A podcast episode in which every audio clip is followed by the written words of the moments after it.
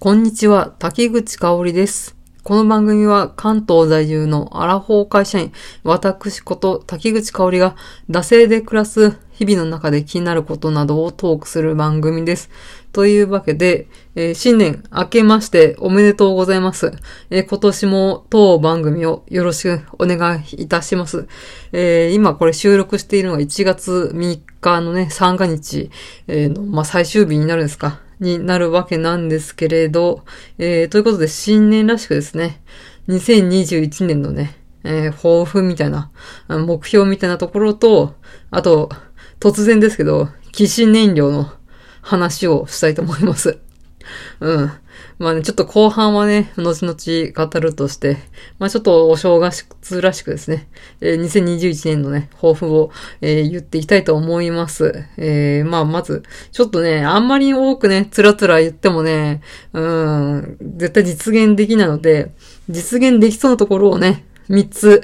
言っていきたいと思います。まず1つ目、えーマラソン15キロ走れるようにする。これは2020年から引き続きですね。まあ、多分ね、これできると思うんですけれど、まあちょっとですね、えー2021年はちょっと15キロを目指したいなと思います。えー2番目、えー実質の机の下に漫画本を置かない。はい。なんのこっちゃって感じなんですけど、えっ、と、まあ引っ越ししましてですね、憧れの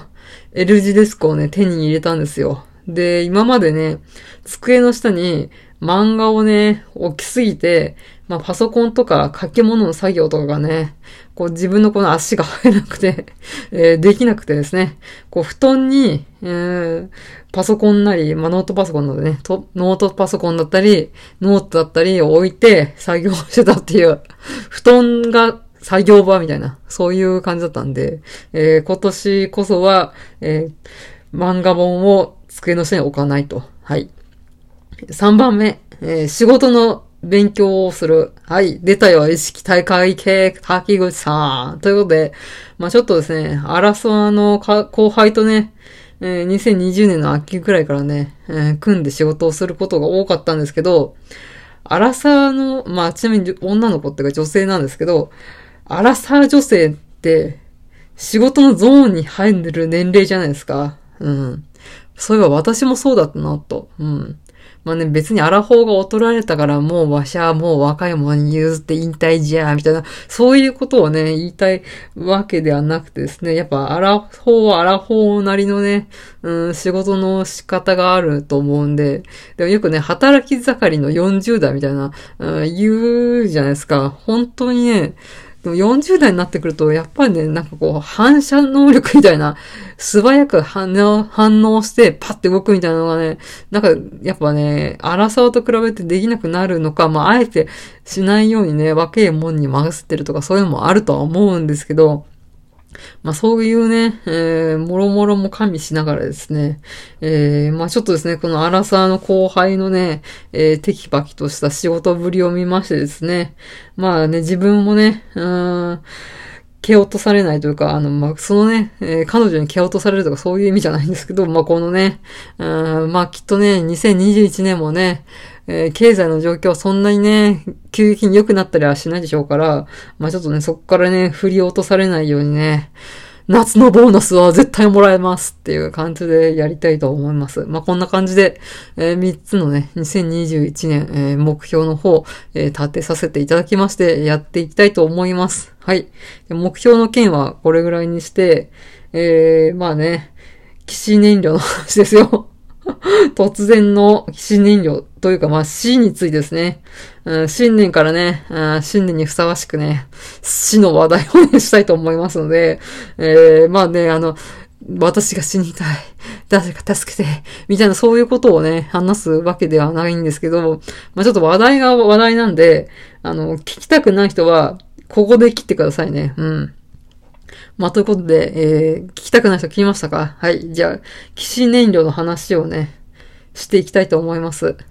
えー、私、今年でね、40歳になる年なんですよ、ちょうど。うん。この2021年の秋に40になるんですよ。うん。あの、前の番組からね、ラジオ聞いてる人は、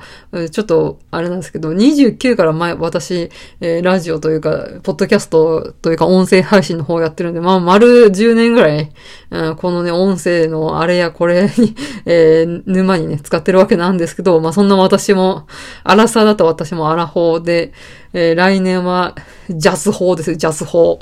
うん、ジャズ法は楽しみなんですけど、まあね、40歳ね、うん。まあちょっと感無量なんですけど、まし、このコロナ禍の2020年、去年ね、まあちょっとね、死について考えることがね、結構あったんで、それね、言いはぐったんで、新年しょっぱなから言います。うん。あの、騎士燃料っていう言葉があるじゃないですか。でも私、この言葉、昨年2020年に初めて知ったんですよ。うん。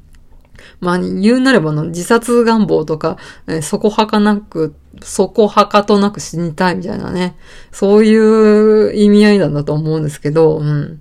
なんで知ったかっていうと、うさぎのミミちゃんっていう、えー、まあ、ね、SNS コミックエッセイみたいなね、まあなんか深い話ないですけど、なんかこうね、自分のミミちゃんという作者さんの、まあ、考えを1ページコミックエッセイで、まあね、えー、読ませてもらうってそういうね、エッセイで結構人気なんで見たことある人いると思うんですけど、そこで、まあ、騎士燃料というね、えー、概念を知りまして、このみ、主人公というか作者のミミみちゃんとそのお友達ですね。で、その友達は、まあ、多分成人女性なんですけど、まあ、ずっともうほんと学生の頃から、あ死にたい願望みたいなのがあって、うん、なんかずっとね、その気持ちを抱えてね、えー、生きてきて、うん、本当に何かトリガーがあれば、あ自ら命を絶つこともあるかもしれないけど、まあ、なんとなく生きてるんだよね。で、で、ミミちゃんの本わかるみたいな、そういう話だったと思うんですけど、うん。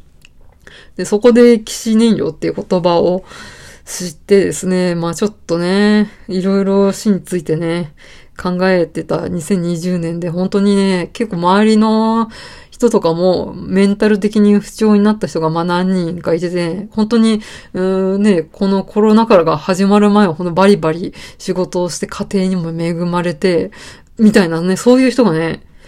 ズンって落ちちゃうみたいなことをね、まあ芸能界とかもありますけど、目の当たりにしてきてね、うん、すごい、それが、なんかこう、間近に迫ってくるというか、明日は我が身みたいな、ね、うん。なんかこう、死にたい願望みたいなのって、今まあ、私の距離感的には、あの、5キロ先ぐらいにいる感じなんですよ。ここ、あ10年ぐらいですかね。うん。あの、まあ、学生の頃はね、やっぱりまだこう、精神的にね、しっかりなんかこう、自分っていうものも揺らいでるって確立してないから、まあ、今も確立あんましないと思うんですけれど、うん、まあ、揺らいでるので、まあ、こう、身体願望みたいなの割と、あの、今50、あ、5、5キロ先ですけど、あ学生ぐらいの時は50メートル先ぐらいにあって、なんかこう、チラチラチラチラしてるみたいな。で、ね、荒さというか、ちょうど無職の期間ですね。その時も、うん、ちょっとね、やっぱ50メートル先ぐらいに、まあ、チラチラチラチラするみたいな、うん、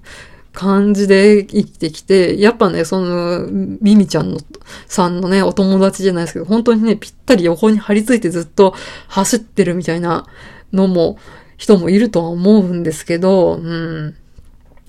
で、ね、この死っていうものが、まあ、この、今私は5キロ先にって言ったけれど、これいきいきなり何かこうね、まあそれこそコロナ禍だったり、あの病気したり、こう失職、あの仕事を失ったりしたりして、こう爆速でビャーンつって、隣にぴったりね、やってくることって絶対あるんですよ。うん、あると思うんですよ。うん。で、なんかこの、で、死にたいって人に、がも、もしね、親しい人がそういうことを言い出したら、まあね、よくあるのが、あなたが死んだら、悲しむ人がたくさんいるわ、みたいなのがあると思うんですけど、なんかね、まあそういうのは、うん、まあちょっと置いといて、なんかそう言って死にたい人に、現世ってこんな楽しいよ。こんなに生きてると素敵なことがいっぱいあるよ、みたいなことプレゼンできないのなって、すごいね、うん、昨年ずっと思ってたんですよね。うん。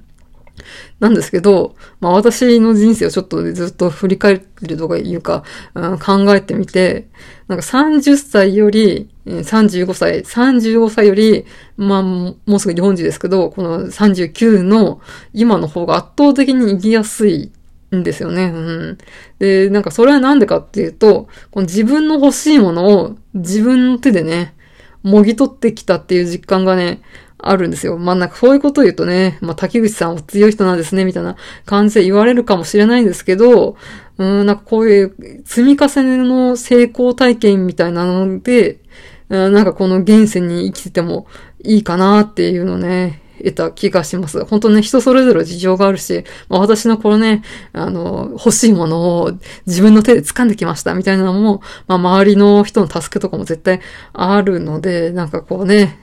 一人で生きてる風に言ってますけど、まあ、絶対ね、他の人の、手助けもあるんですけど、まあ、やっぱこのね、一歩一歩の成功体験みたいなところが、生きやすくしてるのかなと思います。うん。